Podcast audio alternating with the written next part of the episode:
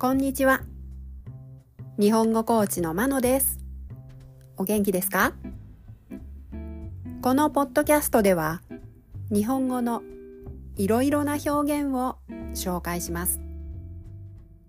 このような表現を知っていると、相手が言っていることがもっとわかるようになり、あなたが言いたいことがもっと言えるようになります。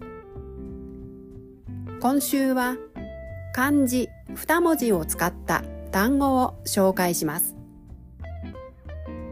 今日は家庭です。意味は確かではないことを仮にそうだと決めることです。家庭は名詞ですが、後ろにするをつけると動詞としても使えます。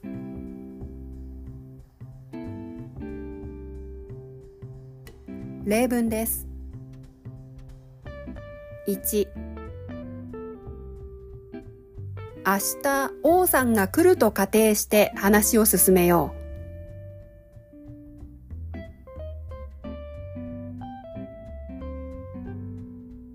う。2この商品が1日100個売れると仮定すると利益はいくらになりますか？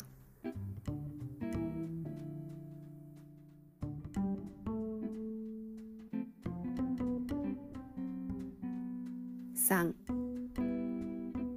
これはあくまでも家庭の話ですから実際はどうなるかわかりません。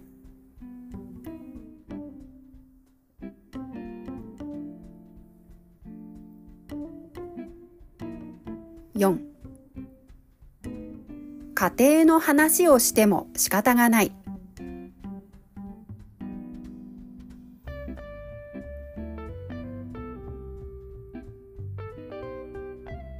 いかがでしたか？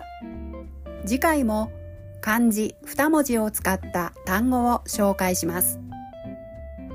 では今日はこの辺で。さようなら。